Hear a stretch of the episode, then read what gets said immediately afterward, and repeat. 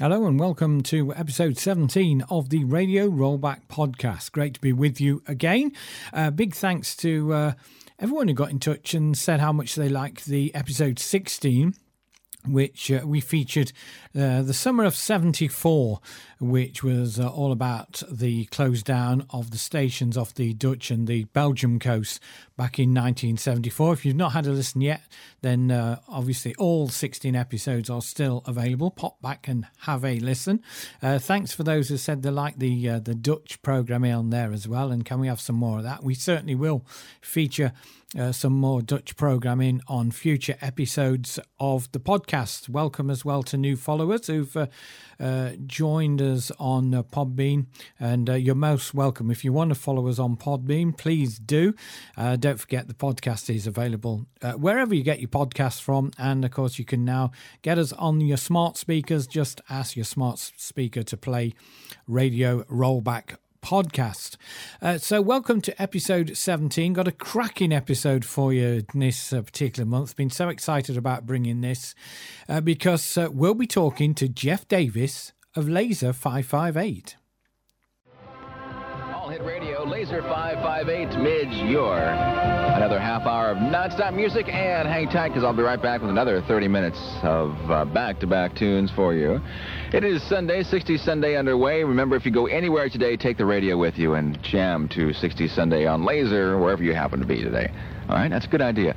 I'm Jeff Davis, and by the way, if you are considering buying a video recorder, well, get yourself pen and paper and keep it close to the radio because coming up here in a few minutes, we'll have details on how you can obtain a free home demonstration of a VHS video recorder. That's coming your way.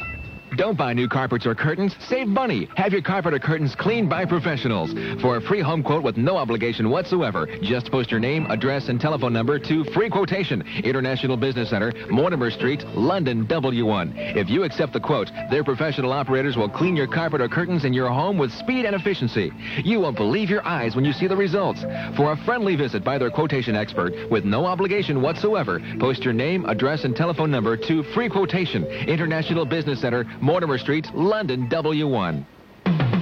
The next time you hear someone playing their radio, ask them what radio station they're listening to.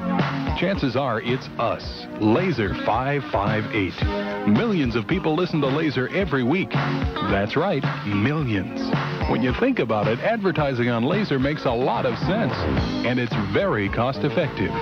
Find out more. Call Laser Radio Sales in New York at 212-826-8113. Advertising on Laser. It works. Laser 558. When Laser 558 hit the airwaves of Britain and Europe back in May of 1984, we just couldn't get enough of it with its format of non stop hits and its really pacey uh, American presentation. We just loved it.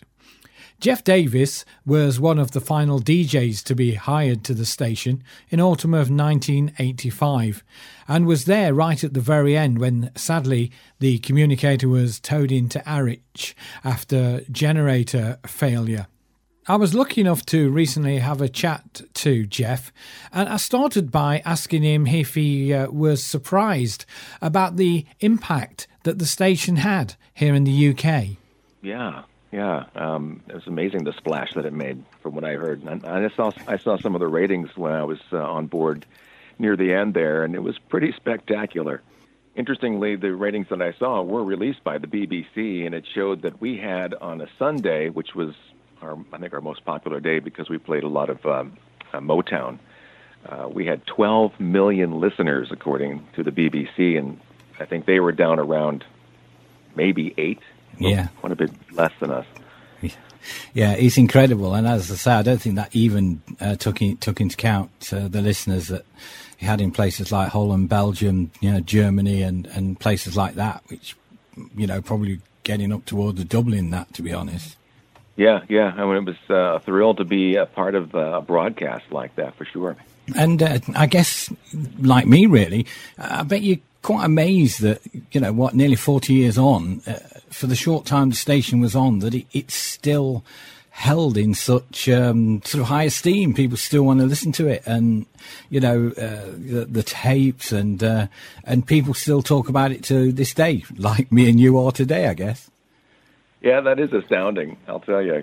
For for years afterwards, uh, somehow I was able to get letters from people, and then um, you know someone would want to write a book, so they'd somehow track me down and look for photos and oh, and and then being inducted into the uh, Pirate Radio Hall of Fame. That was a thrill. Yeah, yeah, there I you got go. that email, and uh, I think they wanted more photos as well for that. And it's all been kind of spread out, but it seems to happen every year or two. I'll I'll get some sort of contact about it. Yeah, it'll probably all kick off again in 2024 on the 40th anniversary, I reckon. So be prepared. uh, yeah, something. I was under the impression, and maybe because uh, a friend of mine is the one who went over and uh, was one of the engineers and helped put it on the air and helped get it going in the early stages. Uh, Blake, um, but he was an American, and, and I worked with him in Tucson, Arizona, in radio. I thought they went on live in '83, but I could be wrong. Now, Blake Williams, wasn't it? Uh, he certainly Blake that was his. Yeah, that was his name, and it had just come to me. Uh, yeah, I think the the first hit the uh, airing very early, 1984. Because uh, I remember them being anchored off Margate when they uh, came over, and uh, they were in the three mile limit. So it nearly it could have ended even before it began, uh, before they moved round to their anchorage. Yeah, Blake was on board uh, with uh, Johnny Lewis, uh, and they tried to uh, fly the uh, uh, fly the antenna by some uh, hot air balloon or some sort of helium balloon, uh, which had been correct. successful, and they both blew away and cost a fortune. And uh, and and then eventually they got that. I think the the story goes. Um, there's some great books by uh, uh, Paul Rusling who was also involved. I think the story goes that basically then all the backers were going to run away, and uh, they said, "Well, okay, if you can, if you can get, if we can spend no money, more money, and you can get us a single, a signal out, we'll put some money in." And I think Blake and Johnny Lewis literally like just uh, got every piece of metal they could on the boat to build a mast, and got about ten kilowatts out, and then uh, they got some more funding, and uh, eventually came back. I think, uh, yeah, twenty fourth of May, eighty four, I believe. Okay, yeah, yeah. Blake was a wizard uh, at times as uh, an engineer, but when I knew him, he was. Uh, I knew he had a first class license uh, for the FCC, but uh, he was a DJ. You know, he worked at the same station I did. Yeah, uh, yeah, g- uh, great voice as well. And as I say, he did. He, I'm sure he went on to work for Radio Caroline for a bit as well. So, how did you first um, hear about Laser? Was it through Blake, or or did you see an ad somewhere or whatever? Or? Yeah, yeah, it was. Uh, I had uh, ended a, a five-year marriage just before, about a year before, and uh, was thinking about what I was going to do. And and uh, Blake came back and showed me some photos of what he had done over there in England, and and said, you know, they're looking for a couple of guys right now. And and I just thought, wow, that that'd be a, a thrill. I'd love to do that. So I uh, sent my tape in and and uh, John Catlett, I think was his name, Yeah, yeah. um, reached out to me shortly thereafter, and um, he was flying around and talking with people, and and uh, so I drove up drove up to uh, Phoenix and met him at the Phoenix airport to have a little chat with him, and uh, ended up getting hired. And he hired uh, the John Leeds, who was yeah, another new talent uh, from Texas, hired both of us at the same time, and uh, that's how uh, it happened. And it seems, you know, looking back, it was fairly quick uh, how it how it came together. And how, how quick was it uh, from that meeting to you actually got out there? Because I, I know just uh, in your, your email uh, you had you had some problems. Uh, John got uh, okay, didn't he? But you had a few problems to, to start with getting out there. Yeah, yeah, it didn't go well for me when I we flew into Gatwick. Um, we had met John and I had met in New York um, for the flight. It was an overnight flight, and uh, we sat together and you know got to know each other over the over the flight. And uh, he was a he was a good, clean cut looking guy. I had some longer hair. You know, it was 1985, and Yeah. uh, and I didn't really think I needed much money, so I didn't really have a, a good uh, amount of cash on me because we were supposed to just fly into Gatwick, get on the train, go to the coast, get on a boat, and then be on the ship within a matter of hours. Just so I was going to be out of the country. And uh, when we went up to uh, customs, John was in one line, I was in the other. And when they came to me, they switched custom agents. So I think one guy kind of spotted me. He was he was uh, uh, you know kind of figured that I might be a nefarious character of some sort. so, uh, and he asked me, you know, what I was doing there and all the questions, and asked if I had money, and I said, well, yeah. And he's like, how much? And so I wasn't expecting. So I was thinking, wow, a couple thousand dollars. And he goes, well, let's see it. Oh dear. and I, I didn't have it. So, um, he wanted to. Ch- I, I said uh, my answer was it's in my luggage, and he's like, okay, let's go get it. And sure enough, he uh, he took me uh, to find my luggage, and I looked back, and there was John in line looking at me like, oh my goodness, hope that doesn't happen to me. But uh, he got through okay. But yeah, they went through my luggage and uh, didn't find it. And I actually, on the way over there, I told them, I'm like, hey, listen, here's the deal. I'm I'm flying in to go to to work on Laser 558, pirate radio ship. I'm going to be out of your country in just a couple of hours. So it's you know I'm I'm going to be gone. So no need to really be concerned about me. And of course, they would not have that. And uh, I spent a few hours in a clocked uh, in a locked room, and uh, they uh, deported me that same afternoon. oh God. Yeah, I think he was probably just unlucky. I, I remember the, the guys often say it, with with the customs, yeah, it, it, depends who you ran into, whether you know whether they they uh, um, you know would, would be awkward about it or not. And obviously, you you ran into one that was going to be awkward. So, uh, but you didn't give up. You came back via Amsterdam. Oh yeah, well I certainly wasn't going to give up. Haven't gotten that far. Um, and yeah, the, the the word is now. That you know, back then it wasn't uh, quite the word that was used, but they were profiling me is what they were doing. Mm. Um, but yeah, fortunately, uh, I had a friend who lived in uh, who I also worked with in radio, uh, who lived in um, in New Jersey. So when I flew back, I had to spend the night in the airport because it was late. And uh, but I reached out to him, and and he had me come down, and I stayed with him for a few days as they worked out airfare through Amsterdam, and uh, so that worked out fine which was interesting because he looked at my passport and where it said Great Britain, there was a big cross on it, you know, where they crossed it out when they put me back on the plane. That didn't phase them at all. They were like, okay, come on in. Fantastic. So I got in through Amsterdam. But then the crazy thing was uh, there was a hurricane at that point in uh, October of 1985 that went up the U.S. coast, crossed over the northern Atlantic, and came down the European side. Mm. So even though I was in the country, and I was in uh, staying with uh, some people in Holland. Uh, I was there for 11 days waiting for the storm and the seas to settle so I could get out to the ship. Oh, wow. So, so did you actually go out then from uh, Holland, or did you, uh, in the end, did, or did you actually go into the UK and, and, then got back out again?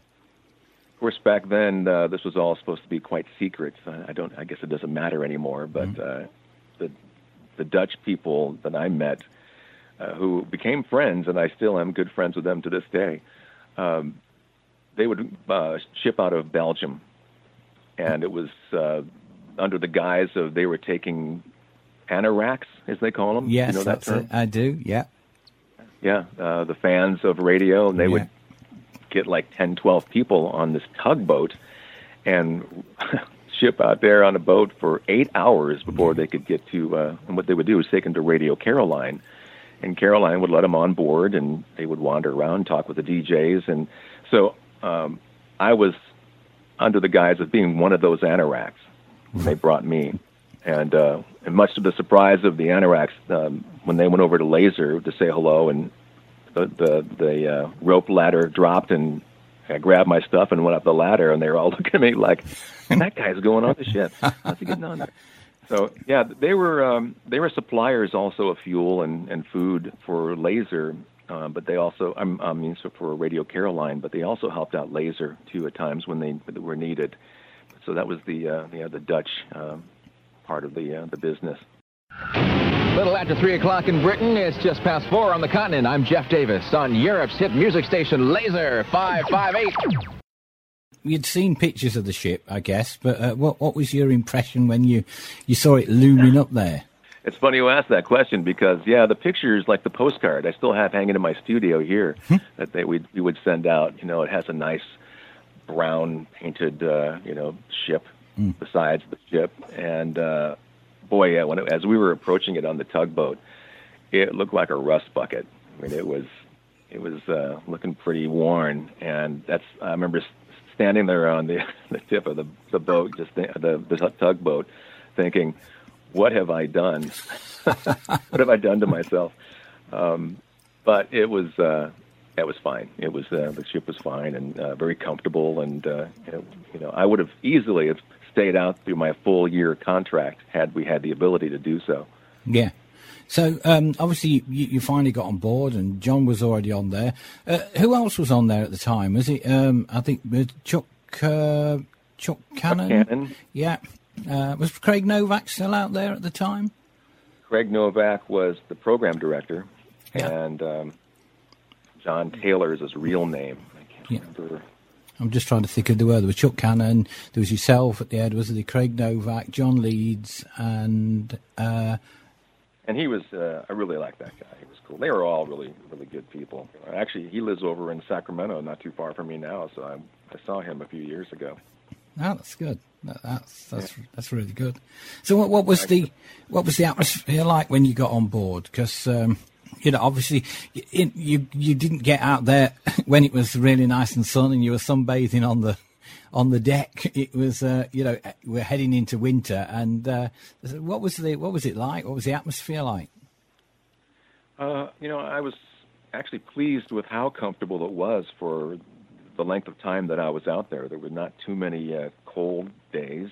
Uh, there were a couple of storms, one in particular that was pretty rough. Um, but um, you know, the atmosphere on the ship was jovial, and everybody got along well. Um, the chef was fantastic, and we always had plenty of beer, and we would watch British television, and uh, we had uh, a, v- a couple of VCRs so we could uh, watch movies and and I mean it was a pleasant atmosphere. There was uh, five of us DJs and then four British running the ship, the chef, the, the able-bodied men, the engineer, and and the, the captain. And the captain was kind of a you know, and not surprised, you know, he was kind of uh, uh, had a you know, was kind of like, I got, I can't believe I have to be stuck with these these guys. Yeah, he, he's probably wondering where he messed up in his career that he was stuck on this radio ship. You know.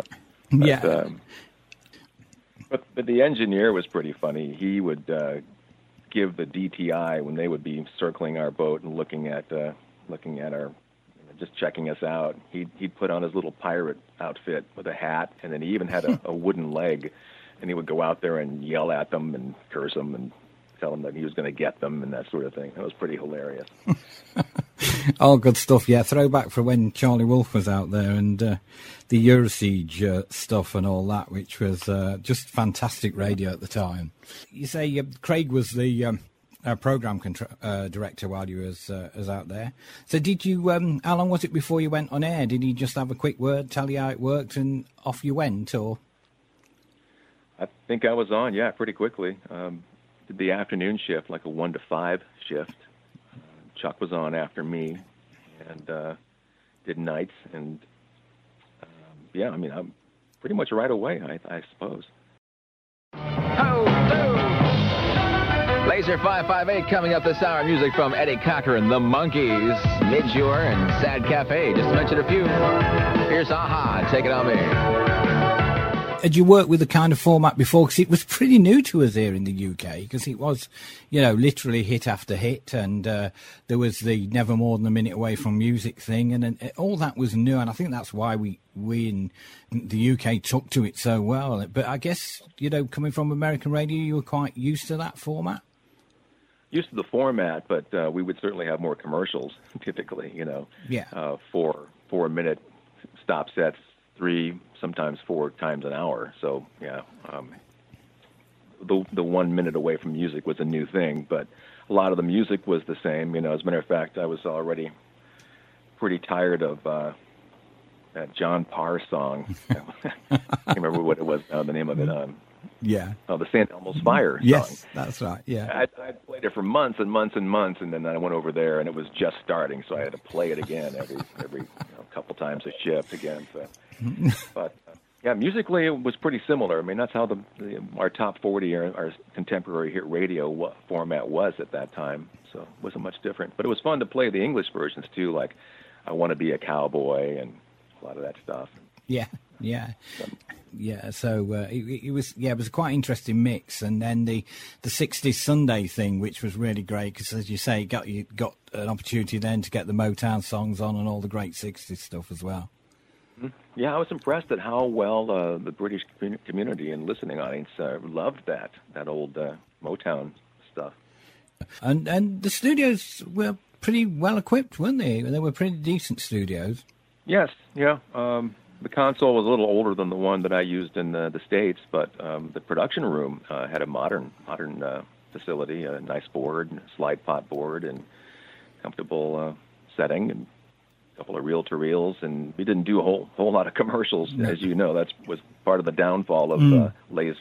We just didn't make much money while we were out there. But uh, yeah, it was um, everything was quite uh, worked well, and we uh, we uh, it was quite comfortable. Yeah, because I, I, I, mean, talking about commercials, I think actually just uh, maybe I, am sort of looking back and getting the wrong impression, but listening to some of your uh, stuff before I uh, did the, the interview over the weekend, I was actually surprised how many commercials there were. There were more than I remember. And I, I actually think, I remember John Catlett saying somewhere that uh, towards the end, they were actually selling more airtime than they ever had. And maybe had they have got past November, December, maybe have come into you know, 1986, they may well have actually started to make money. That's possible. Yeah. Now that you mention that, it does. Uh, I do seem to recall that. Philip Morris, of course, was the biggest advertiser we had at a time, but then they uh, ended up getting kicked off. Um, but um, yeah, we were starting to get uh, some more production and more commercials. Now that you mention it, um, and we probably could have gone further, but you know, the it was the um, our our parts, and it was it was that uh, strangulation of uh, the DTI uh, arresting supply boat captains that it did it did work, you know, because we we were losing we were needing supplies more than anything, uh, mechanical supplies, and uh, we lost uh, all of our all yeah. the generators except for the one, and that was the one that would be able to to power the boat. So we we couldn't broadcast. We couldn't uh, do a number of things. We had six generators total, mm. and five of them just slowly, one by one, uh, broke broke down. Boy, I remember one. I think that last one that it threw a rod out of the generator, uh, the the engine. It just it burst through the the, the casing of the wow. engine, and, and that was the loudest noise I have ever heard in my life to this day. And uh, I was asleep in my cabin when it happened, and it was like, what the hell was that? You know, we all jumped up and went running, and and uh, we had to hand pump the oil into the engine for a while because uh, to keep it going, uh, we somehow we were able to keep it moving, and and uh, but we had to take turns pumping up and down, up and down, up and down, up and down. Got that? You didn't sign up for that. well, you know, but I didn't mind doing no, it. No, it was all part of the uh, experience. when we had our uh, jump out of bed and and get the supplies off the supply boats in the middle of the night. You know, it was just you know at 2 a.m. or something. You'd hear the bell go off, and you'd you'd all jump up and run out and do whatever you can, do whatever you could to uh, get the supplies off as quickly as possible. Because um, that was during the days when the the DTI was out there mm. fairly regularly, but every now and then they would they would go away, and and then we tried to get some boats in, the, in there during that period. And, um, yeah. fewer and fewer, unfortunately. Yeah, and it was the fact that um, with the generators, it wasn't the fact that they were necessarily unrepairable. It was that, it, like you say, the supply, the uh, the DTI pretty much cut off the the the supply of those parts, which were also vital, wasn't it? Correct. Yeah, that was it. Um, as, as a matter of fact, when we went in, we were somehow hoping that we could get some parts on our own and get back out. And it, yeah. it just didn't happen that way. Um, you know, they took us into the, uh, the the port, and which is like three miles deep, yeah. and they took us all the way into the back. You know, there's there's wouldn't yeah. have been wouldn't have been easy to sneak out of that port, but yeah, it just uh, we've been. Matter of fact, they kept us in in the area for about a month after we went in, in hopes that we would be able to get back out. Yeah, I, I drove all the way down to Harwich just to uh, uh, to find it, which I did. And as you say, it was pretty much like you say, about three miles inland, and uh, uh, and I remember I, I nearly got, got chased off a off a farmer's field because I, I jumped over a gate and went got down to like the little beach area to take some photos and, and the farmer was not best pleased. I think maybe because I wasn't the first. oh right, um, remember that's right. Harwich Port is what yeah, it was called, wasn't it? Yeah, yeah, um, Harwich. And we so, were amazed at how many people first of all, how much coverage we had on, on television going in from uh, helicopters and, and tugboats and uh, riding along next to our ship. And then when we got into the port, it was shoulder to shoulder people on, on the sides, uh, standing there with, and you saw flash bulbs going off. I think by then it was about five o'clock, and so it was getting, it was, it was yeah. dusk. Yeah. And, uh, yeah, the flash bulbs going off, and it was like, it was really interesting to be so popular. So on that, that last day, you say when the when the, the, the generator finally went and you was in bed, and uh, obviously, I guess the decision was was taken pretty much uh, by the captain that you was going to go in and uh, you were going to contact the the sister ship, as it actually turned out to be for the communicator, the Gardline uh, Seeker, wasn't it? But yeah, we, and then I, I do recall there was quite a bit of discussion with the captain about whether we would stay out or not, and he's like, you know, we have so little power left. We have to go in. And, mm. Yeah, I know that the uh, uh, uh, the Caroline guys were uh, upset. Is probably the wrong word, but they were they were disappointed, weren't they? Because I think, although I think the DTI were more interested in laser than than uh, Caroline, purely for the fact that the audience that they were pulling and uh, the um, impact they were having on commercial radio in the UK, which had really lost its way by the time Laser came on. Yes, uh, yeah, Caroline never did have uh, quite the following, and uh, unless you were into like progressive rock or that sort of fo- format that they were they were using, um, which I enjoyed. Um, so yeah, the DTI didn't seem to be too concerned about them because they didn't have the ratings that that we had. No and laser. But it, it was, it was, uh, yeah, it was a real shame when when you came in. As I say, you said it was a, it was an experience in itself. So what actually happened uh, once they'd taken the ship in and? Uh... Yeah, a couple of uh, custom agents and dogs came on board to see if we had any drugs or anything, and uh, what had been there was long gone. Um, there, there was some when I got on board. Um, yeah, long gone by then, and uh, they were very nice really pleasant uh, people. Actually, the one gal looked, was very pretty, and she reminded us of this uh, police officer that was on a TV show that we all liked.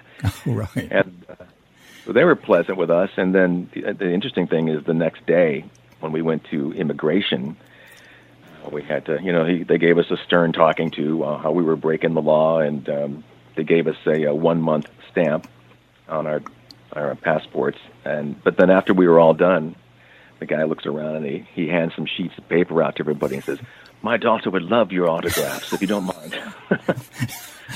that must have been quite surreal, really. Yeah, yeah, yeah. He, the tone lightened up quite a bit at that point, you know. So uh, it was entertaining. And, and what, what was the um, what was the the word from the management at the time? And obviously they're massively disappointed. And but but you know, was there any sense that this was only a temporary blip and they could sort it out and you could be back out there again very soon?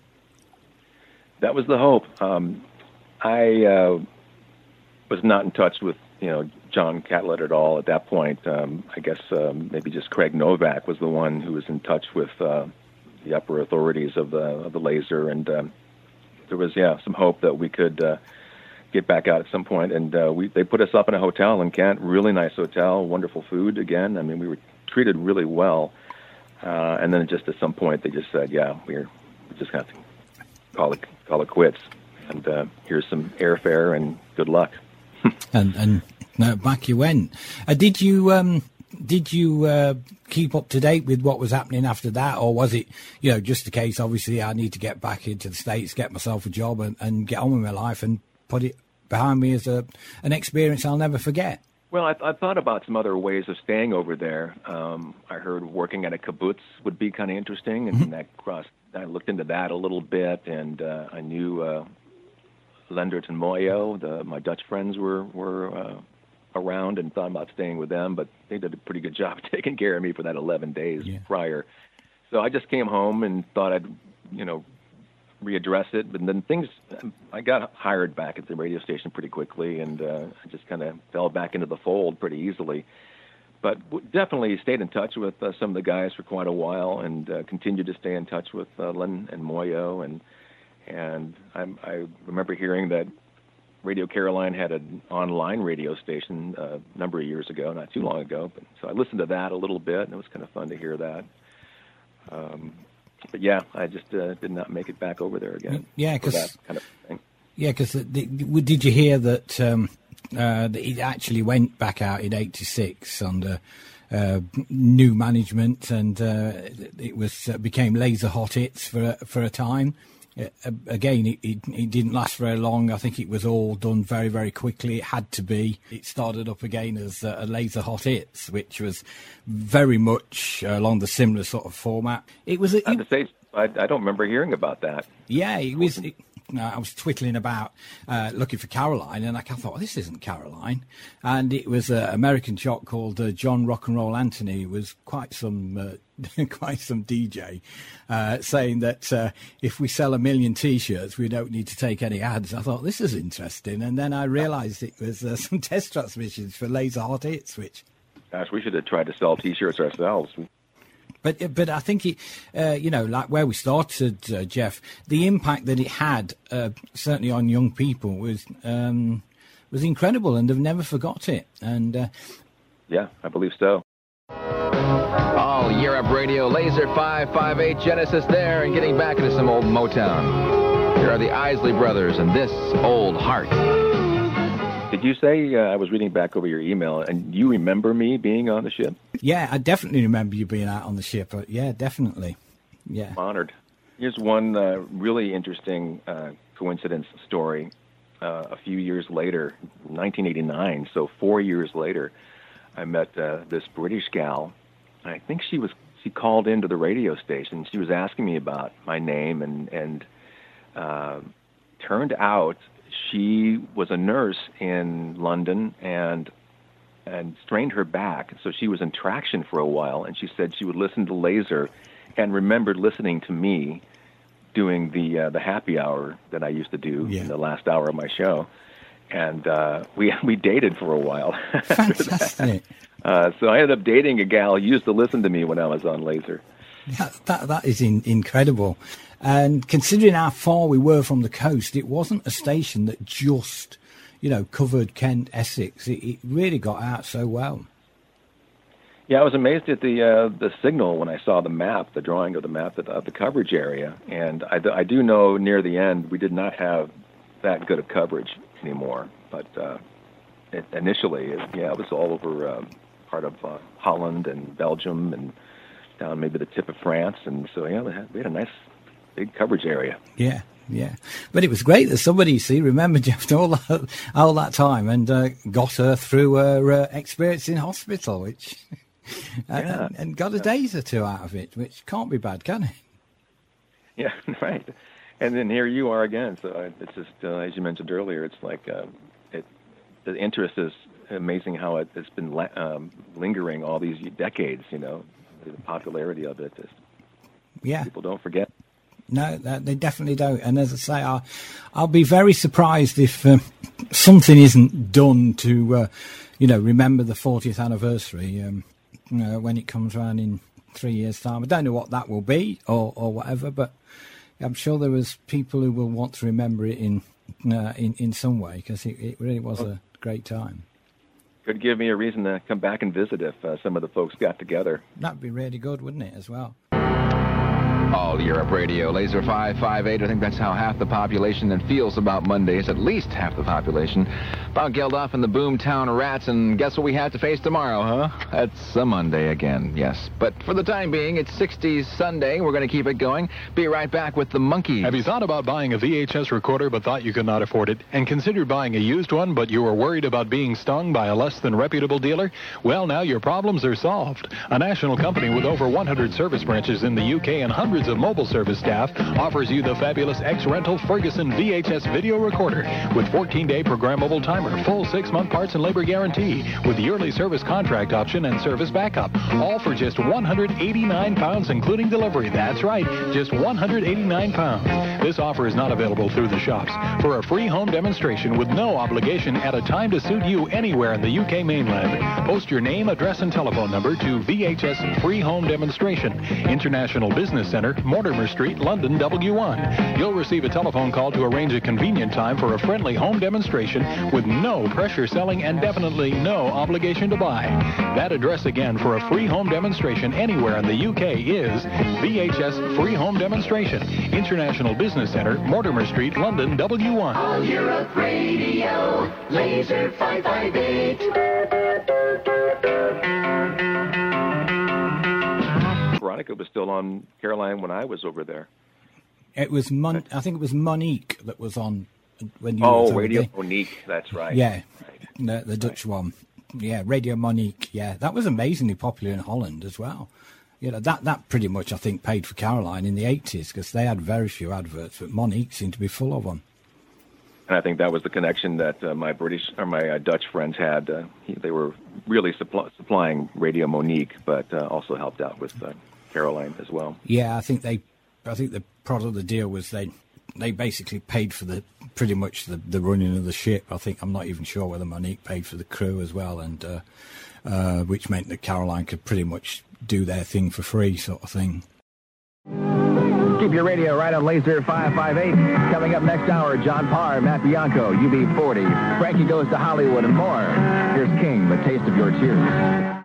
It was one of the, the big storms that we had, and uh, it, the storm was pushing our ship back, and we were heading toward a sandbar uh, underneath the, uh, the, the, the the sea there, and, and we couldn't get on there. You know, if we got stuck on that sandbar, we'd we'd be sunk in a sense, you know, we'd be stuck, and, yeah. and we had to make sure that that didn't happen. So we had to have the engines running at the same speed that the the, the wind was pushing us back to keep it equal, and um, the captain had to be up the whole time. So uh, we were on 12-hour shifts, or on, not, I guess the shifts weren't 12 hours, but we were on. We took turns being with the captain to help him out with anything, and I had a late night shift and and uh, I don't know if he just did this to get back at me or something for whatever, you know, for for him having to be there. But mm-hmm. um, he wanted to make sure that he wanted to see which way the chain was uh, angled uh, from the front of the ship. So he sent me out to the front of the ship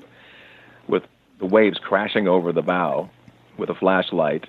And uh, I know I slipped at least once, if not twice, because the the, oh, wow. the, uh, the steel, you know, decking yeah. was soaked, and uh, I had to literally lean up against the bow, which was leaning out anyway, and look down with the flashlight and, and look at the chain to see which way it was angled, so he knew which way he was facing, and uh, that was pretty crazy. That was really intense and uh, powerful rain and wind, and uh, yeah, it was. But you know what? It was uh, a, an exciting experience. Yeah, pretty scary though too, I guess, especially in the in the dark and. Yeah, yeah. I always think the, the sea can be very scary when it's rough, when it's dark, isn't it? It's, did you ever? Did you? Was you okay? Was you a good sailor? You didn't get the seasickness, or? Not at all. And I'll tell you what: if anyone's going to get seasick, it's going to be on that tugboat, yeah. on that eight-hour yeah. ride from Belgium, up and down on those waves. You know, yeah. uh, I know people did have trouble with that, uh, but I, I, did okay with that. And certainly, Laser was was pretty calm. Yeah, well, pretty, you know, there was one other story, and this isn't, I don't know if this was ever told, but uh, one day we had this um, pontoon boat motorized with a with a, a motor, and uh, we we thought for some reason we'd take it over to Caroline and say hello, and so a few of us got the boat off into the, the water, and we got on, into it, and we started up, and we headed uh, toward Caroline. I think we got about 200 feet out, and the motor crapped out on us. Oh no!